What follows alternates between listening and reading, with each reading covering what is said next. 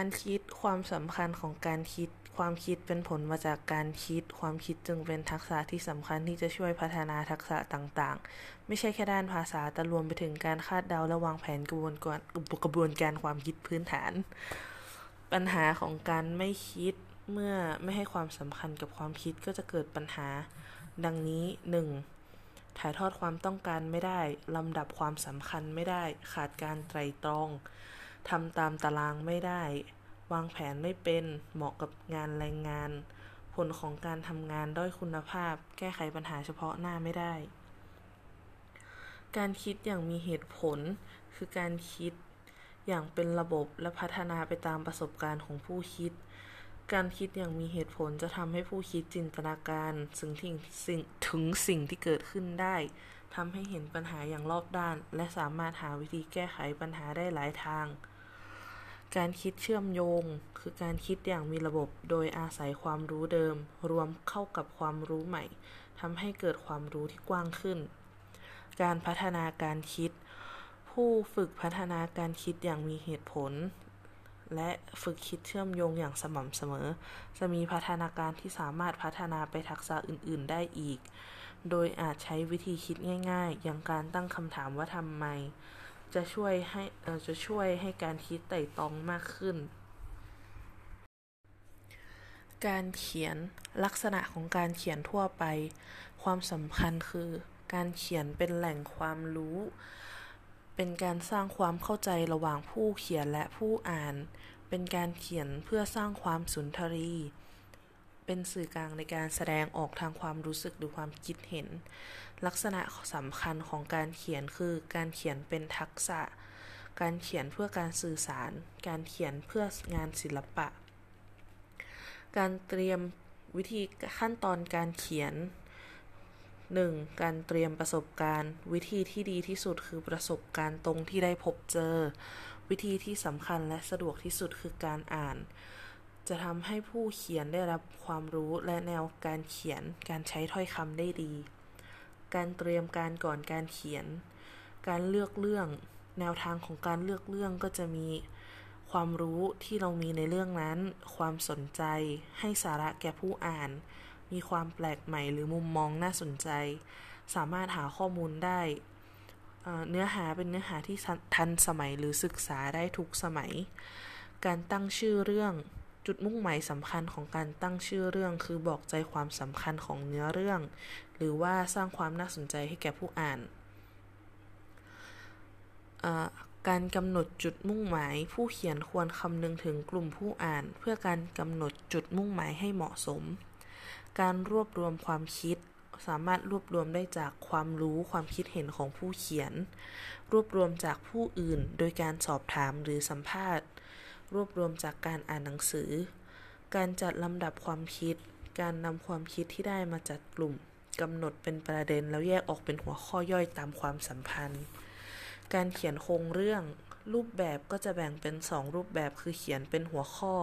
เขียนออกมาเป็นคำเพื่อให้เข้าใจแบบกว้างๆ กับ 2 เป็นประโยชน์ เขียนออกมาเป็นประโยคทำให้เข้าใจ แนวคิดชัดเจนมากขึ้น การเขียนย่อหน้า ส่วนประกอบของการเขียนย่อหน้าก็จะมี 2 อัน ก็คือใจความสำคัญและประโยคขยาย ลักษณะของย่อหน้าที่ดีคือมีใจความเดียวเพื่อให้ย่อหน้านั้นมีความชัดเจน มีสัมพันธภาพก็คือ มีความสัมพันธ์ระหว่างประโยคในย่อหน้านั้นให้ต่อเนื่องเป็นเรื่องเดียวกัน มีสามมีความกระจ่าง มีความชัดเจนและครอบคลุมในเรื่องที่ต้องการจะสื่อ รูปแบบของการเขียนย่อหน้าแบ่งออกเป็น 5 รูปแบบ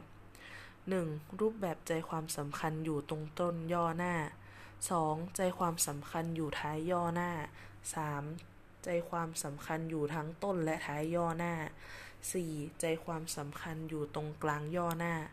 5. ไม่มีประโยคใจความสำคัญ ขั้นตอนในการเขียนย่อหน้า แบ่งเป็น 3 ขั้นตอน คือ 1. คิดให้ตรงจุด เขียนเรื่องอะไร จุดมุ่งหมายคืออะไร 2. แปลความคิดเป็นประโยคใจความสำคัญกำหนดความคิดในข้อที่ 1 เป็นประโยคบอกเล่า 3. หาความคิดมาขยายประโยคใจความสำคัญโดย การตั้งคำถามและพยายามหาคำตอบเพื่อเสริมความสำคัญ การเขียนหลายย่อหน้า การเขียนหลายย่อหน้าเป็นหนึ่งในบทความจึงใช้รูปแบบการเขียนย่อหน้าเดียว มาต่อกันในเป็นหลายย่อหน้า สามารถใช้คำเชื่อมโยงระหว่างย่อหน้าให้มีความสอดคล้องกัน หรือบางย่อหน้าก็ไม่จำเป็นที่จะต้องใช้ แต่เนื้อหาจะต้องรักษาความรักษาความสัมพันธ์และลำดับของเนื้อเรื่องให้ต่อเนื่อง การเขียนคำนำเนื้อเรื่องสรุป การเขียนคำนำเป็นส่วนที่เกริ่นให้ผู้อ่านได้ทราบสาระ รวมไปถึงจุดมุ่งหมายและขอบเขตของการเขียน การเขียนเนื้อเรื่องเป็นส่วนที่สำคัญที่สุดของการเขียนเรียงความ เพราะเป็นเพราะเป็นสาระทั้งหมดที่ผู้เขียนจะต้องการนำเสนอ ควรแบ่งเป็นย่อหน้าเพื่อให้ประเด็นมีความชัดเจนการเขียนสรุปเป็นส่วนสุดท้ายของการเขียนเรียงความ เป็นย่อหน้าที่บอกให้ทราบว่าเรื่องได้จบลงแล้ว เป็นย่อหน้าที่จะทำให้ผู้ชมประชับผู้ชมประทับใจ ควรมุ่งเน้นให้ผู้อ่านเข้าใจเรื่องทั้งหมดได้ถูกต้อง การใช้ภาษาในงานเขียน การใช้ภาษาแบ่งออกเป็น 2 แบบก็คือภาษาพูดกับภาษาเขียน ภาษาพูดเป็นคำที่ใช้เป็นกันเอง มุ่งเน้นเข้าใจง่าย มักใช้คำลงท้ายมีการเพิ่มคำสร้อยเพื่ออรรถรส ภาษาเขียนจะระมัดระวังเรื่องการใช้ถ้อยคำให้ถูกต้องมีความชัดเจน เป็นกลางไม่เจาะจง เน้นเกี่ยวกับความถูกต้องของภาษามากกว่าอรรถรส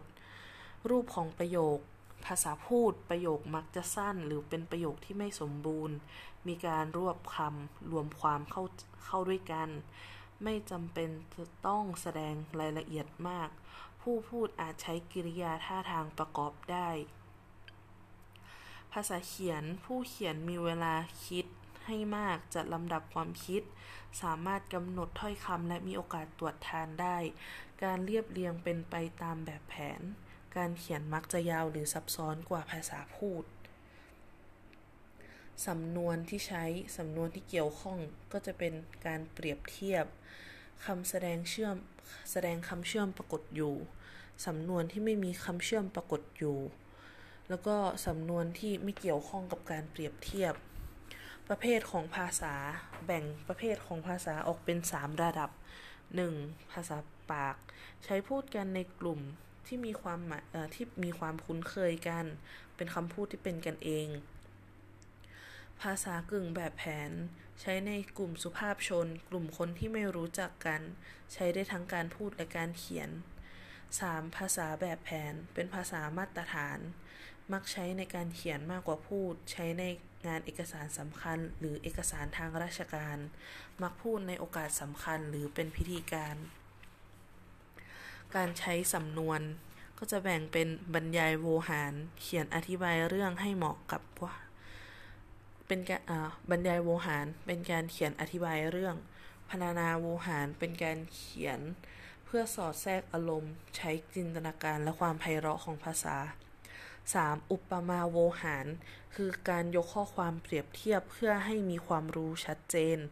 4. เทศนาโวหาร เป็นการชี้แจงให้เห็นถึงคุณและโทษทำให้ผู้อ่านเกิดความคิดตาม การอ่านความสำคัญของการอ่าน ผู้ที่มีความสามารถในการอ่านสูง จะได้รับความรู้ประสบการณ์ เพื่อนำไปใช้ให้เกิดประโยชน์ บางครั้งผู้อ่านต้องอาศัยการตีความเพื่อพิจารณาว่า ในเนื้อหาของการอ่านนั้นมีความหมายแฝงหรือไม่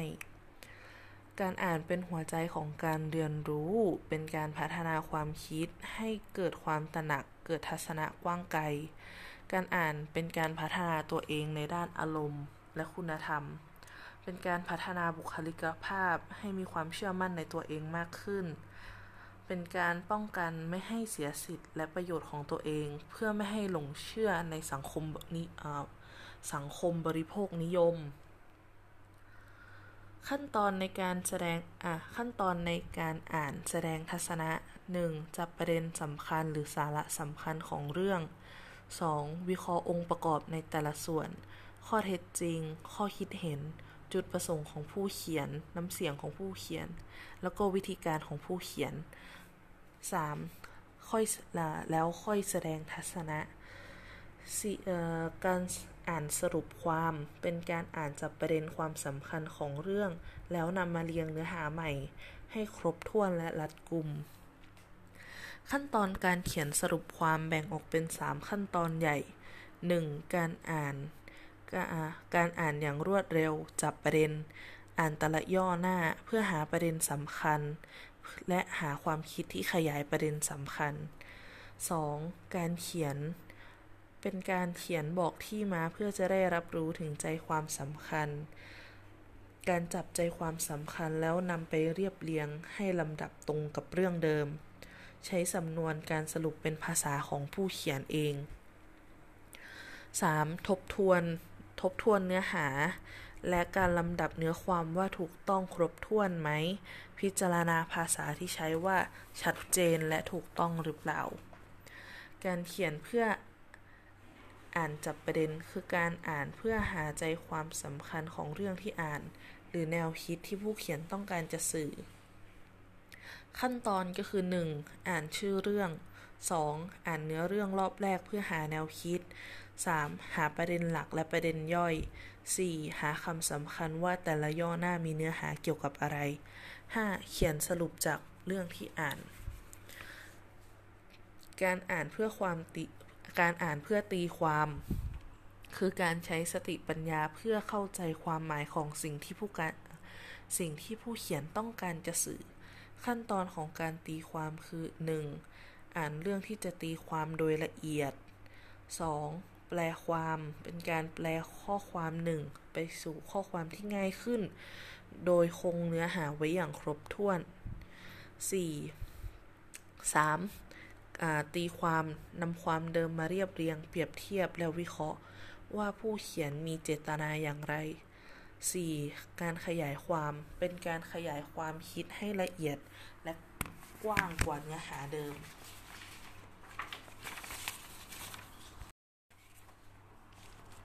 การฟังความสำคัญของการฟัง คือผู้ฟังย่อมได้รับทั้งข้อมูลความรู้ ข้อเท็จจริง ข้อคิดเห็น และคติธรรมที่ดี ผู้ฟังควรมีวิจารณญาณในการฟัง สามารถแยกว่าส่วนใดคือข้อเท็จจริง ส่วนใดคือข้อคิดเห็น ประโยชน์ของการฟังต่อตัวเอง เป็นมารยาทในการเข้าสังคม ทำให้ผู้ฟังรับรู้เรื่องราวที่ได้ฟัง สามารถเข้าใจเข้าใจถึงใจความสำคัญ ช่วยให้ผู้ฟังได้เรียนรู้ การพูดที่ดีของคนอื่น และสามารถนำไปพัฒนาตัวเองได้ ได้พัฒนาความรู้และสติปัญญาจากการรวบรวมข้อมูล เป็นการเพิ่มความสามารถในการใช้ถ้อยคำภาษาได้อย่างเหมาะสม มี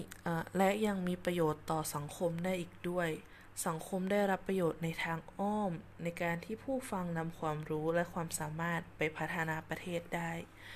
การฟังอย่างมีประสิทธิภาพคือ 1. ฟังอย่างเข้าใจ 2. ฟังแล้วจับประเด็นได้ 3. ฟังแล้วสามารถวิเคราะห์ได้ 4. ฟังแล้วตีความได้ 5. ฟังแล้วประเมินคุณค่าได้ 6. ฟังแล้วจดบันทึกได้ การพัฒนาทักษะการฟังอาข้ามไปก่อน การฝึกทักษะการฟัง ขั้นตอนการฝึกทักษะการฟังคือ 1. ฝึกเพื่อฟังการฝึกเพื่อเข้าใจเรื่องราวต่างๆ 2. ฝึกวิเคราะห์เจตนาของผู้พูด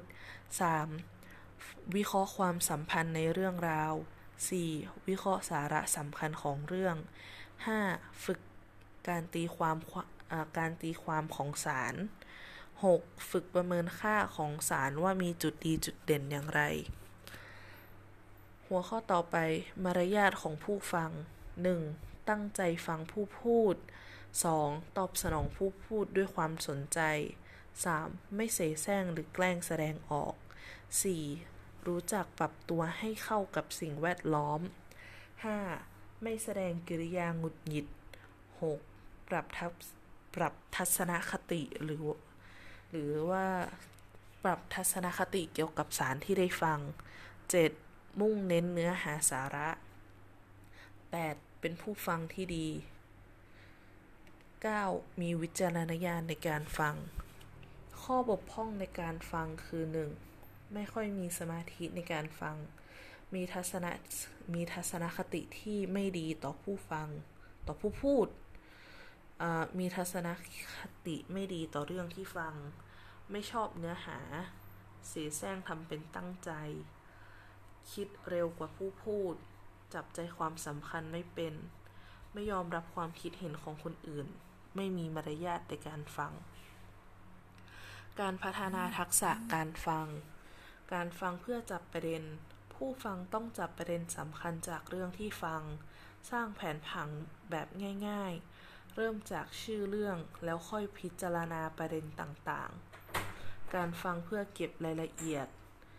รายละเอียดหมายถึงข้อมูลเล็กๆ ที่สนับสนุนใจความสำคัญของเรื่อง รายละเอียดที่ควรให้ความสำคัญคือรายละเอียดที่มีความสำคัญ และความสัมพันธ์เกี่ยวกับประเด็นประเด็นใจความสำคัญ หรือข้อมูลที่ใช้สนับสนุนใจความสำคัญ การฟังเพื่อแสดงทัศนะ เป็นการแสดงออกว่าเราเชื่อหรือไม่เชื่อ เห็นด้วยหรือไม่เห็นด้วยกับสิ่งที่ได้ฟัง ถ้าไม่เห็นด้วยก็ชี้ให้เห็นจุด หรือว่าเหตุผลที่เราไม่เห็นด้วย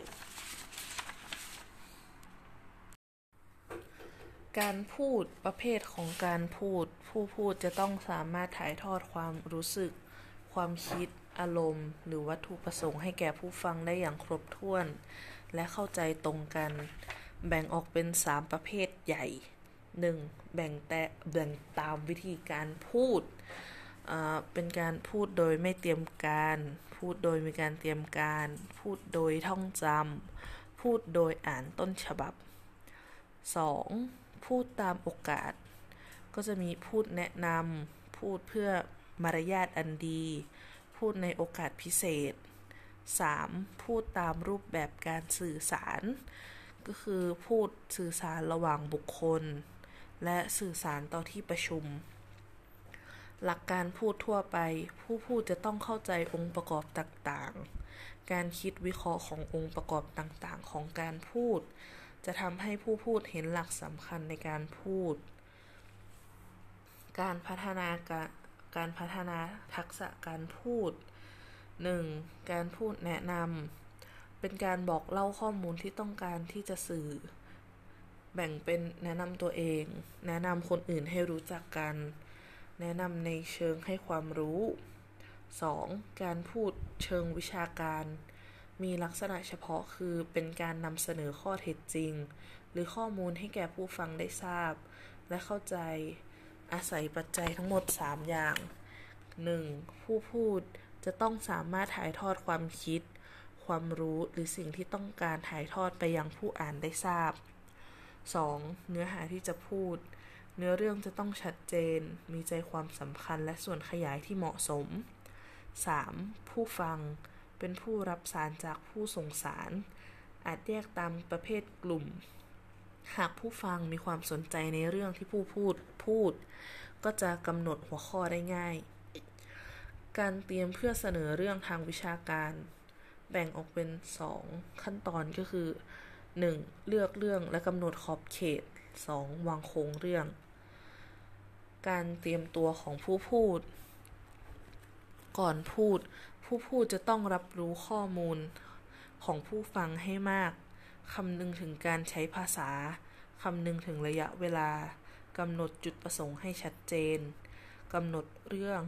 ทำแผนการพูดให้ชัดเจน และมีบทสรุปให้ประทับใจ 2. ขณะพูด มีบุคลิกภาพให้เหมาะสม ปรับท่าทางกริยาต่างๆ เปล่งเสียงให้ดังได้ยินทั่วที่ประชุม ระมัดระวังในการใช้ภาษา เริ่มแสดงความเคารพก่อนการบรรยาย 3. หลังการพูดวิเคราะห์ผลการพูดด้วยตัวเอง แล้วก็ปรับแก้ให้ ส่วนที่บกพร่องดีขึ้น จบจ้า